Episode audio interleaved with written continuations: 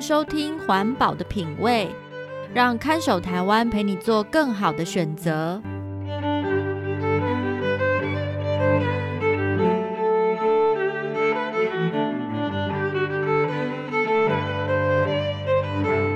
各位听众朋友，大家好，欢迎收听《环保的品味》，我是看守台湾的允嘉。环保的品味这个节目会介绍各种生活用品的材质与特性，提供相对环保的消费选择建议，帮助大家打造健康、无毒、低冲击的生活。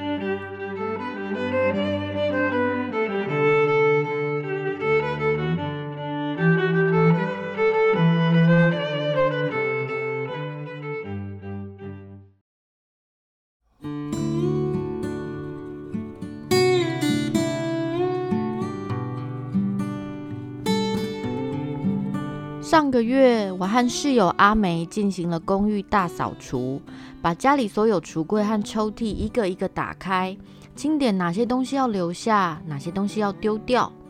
阿梅一边丢东西，一边大呼痛快：“啊，真是太爽了！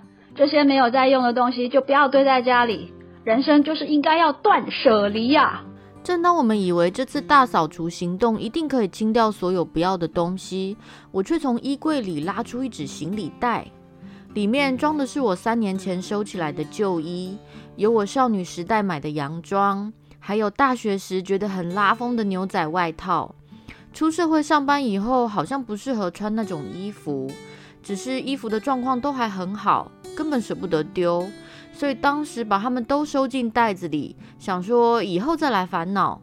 没想到就这样过了三年，还真的完全没再穿到。我把整个袋子拖出来，拿去向阿梅献宝。翻出好久没穿的衣服啊，就是想再试穿一下。这件裤裙呢，是第一次出国玩的时候买的。那件衬衫呢，是第一次面试的时候穿的。还有这件吊带裤。高中的时候穿超可爱耶，只是现在再穿只剩下装可爱了。阿梅看我这样对这些衣服依依不舍，若有所思的对我说：“其实哈，我这边也有好几件我妈送给我的长裙，我穿起来根本就像阿妈，可是 又是很好的料子，丢掉很可惜，不知道怎么办呢？”哎。既然这样子，我们来办个社区旧衣市集，你觉得嘞？社区旧衣市集怎么做啊？阿梅说：“我们住的这个国宅，少说有一两百户吧。我们请大家把自己家里不要的旧衣服捐出来，然后在一楼那个大交易厅办二手衣物交换市集啊，这样大家可以把不要的衣服转给需要的人。”我们自己的问题也解决了，衣服可以继续被人家穿，不会放在衣柜里面烂掉，这样一举两得，而且一定很好玩，好吗？好吗？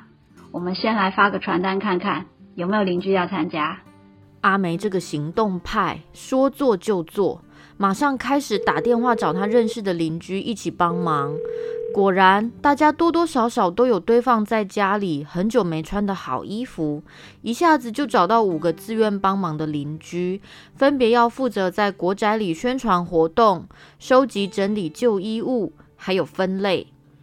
阿梅挂上电话，转头对我说：“你明天呢，去问问看社区管委会，借用交易厅办活动要不要付租金？场地的问题就拜托你喽。”嗯，我们两个人人手一定不够，顺便把那些老同学叫来帮忙好了。这个活动一定很需要职工，愿意来帮忙的都可以先挑衣服。那几个不爱买衣服的男生一定会有兴趣啦。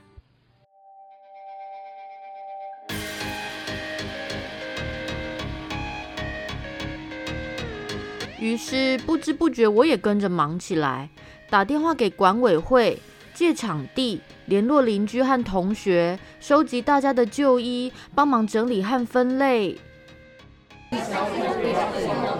到了活动当天，一楼交易厅塞满一排又一排借来的移动式衣架，所有衣服依照男用和女用分类，然后再细分成短袖、长袖、裤装、裙装、外套等等。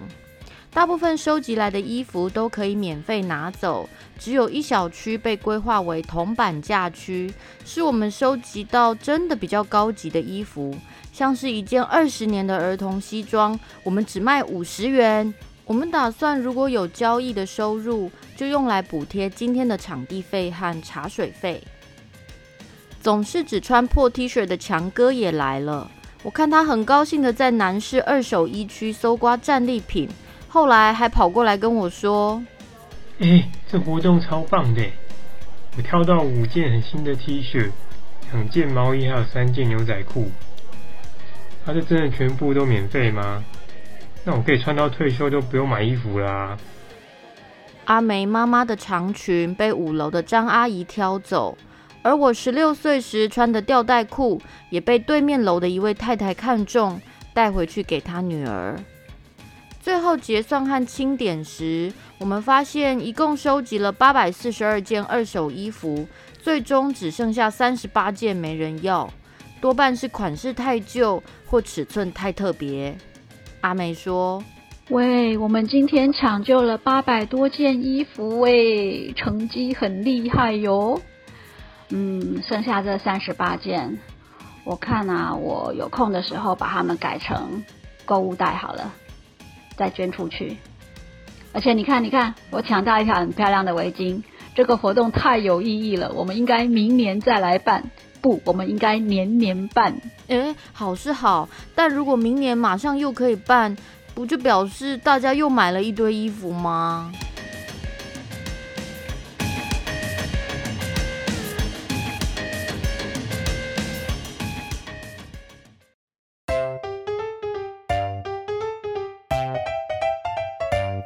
回到环保的品味，我是看守台湾的允嘉。你听过快时尚吗？快是快速的意思，也就是让消费者在短时间内用便宜的价格买到新潮的衣服。许多连锁时装店都推崇这种消费模式，像是 Zara、H&M、Uniqlo 等跨国品牌都欢迎消费者每一季都到店选购新衣服。这些衣服通常质料不怎么样，也不是非常耐穿，但因为大部分人都负担得起，所以来客源源不绝。重视衣着的我们，也很容易把买衣服变成对自己辛苦工作的犒赏，或是成就感来源，以至于很多人的衣柜总是大爆满，有些衣服甚至只穿过一到两次，就再也没有拿出来过。有的人可能会说，衣服很多没关系啊，我们不是有旧衣回收产业吗？大家应该都看过路边摆放的旧衣回收箱，通常是一个绿色或灰色的大铁箱，附近居民可以自由把二手衣物丢进去。可是，大家有没有想过，所谓旧衣回收，到底被回收到哪里去呢？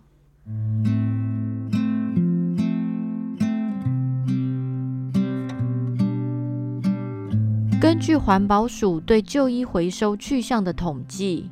大约有超过四成的二手衣物会装进货柜，送往中国和非洲等地外销，只有七 percent 左右会留在台湾国内或捐赠给社福团体，不到总量的一成。惊人的是，因为快时尚制造的衣服多半品质差，耐用性低。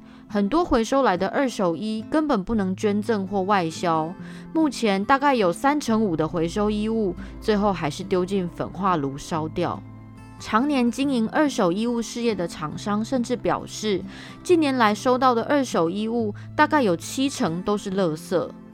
二手衣外销曾经是一份可以赚取暴利的事业，但是随着中国和非洲国家经济成长，他们自己都开始成为外销二手衣的来源，不再接受外国输入的二手衣物。台湾二手衣产业这几年萎缩得很快，小型回收商甚至出现了倒闭潮。如果衣物回收产业已经不能解决旧衣服的问题，那该怎么办呢？首先，我们必须延长衣服的使用寿命，减少大量买衣服产生的浪费。如果你家已经有很多没在穿的衣服，那就跟邻居来办一场社区二手衣交换市集，让还可以使用的衣物找到新主人。其次，我们需要鼓励整个服装时尚产业做出转型，从衣服的生产设计就要考虑到废弃衣物的抽纱再制，让每一件旧衣服都能再造出新衣服。这项技术目前已经存在，但还没有形成从设计、生产到消费的完整产业链。如果你身边的人就从事纺织或服饰产业，不妨跟他们讨论看看转型的可能性。相信不只能让衣物回收做好环保，更是一项有利润的商机哦。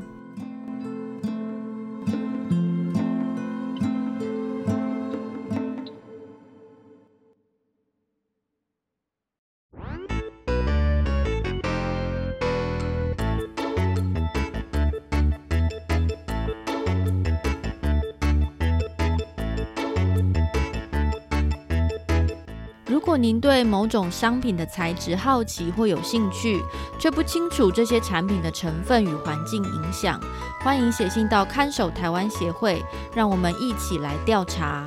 看守台湾协会的联络方式，请参考节目资讯栏。这里是环保的品味，我们下次再见。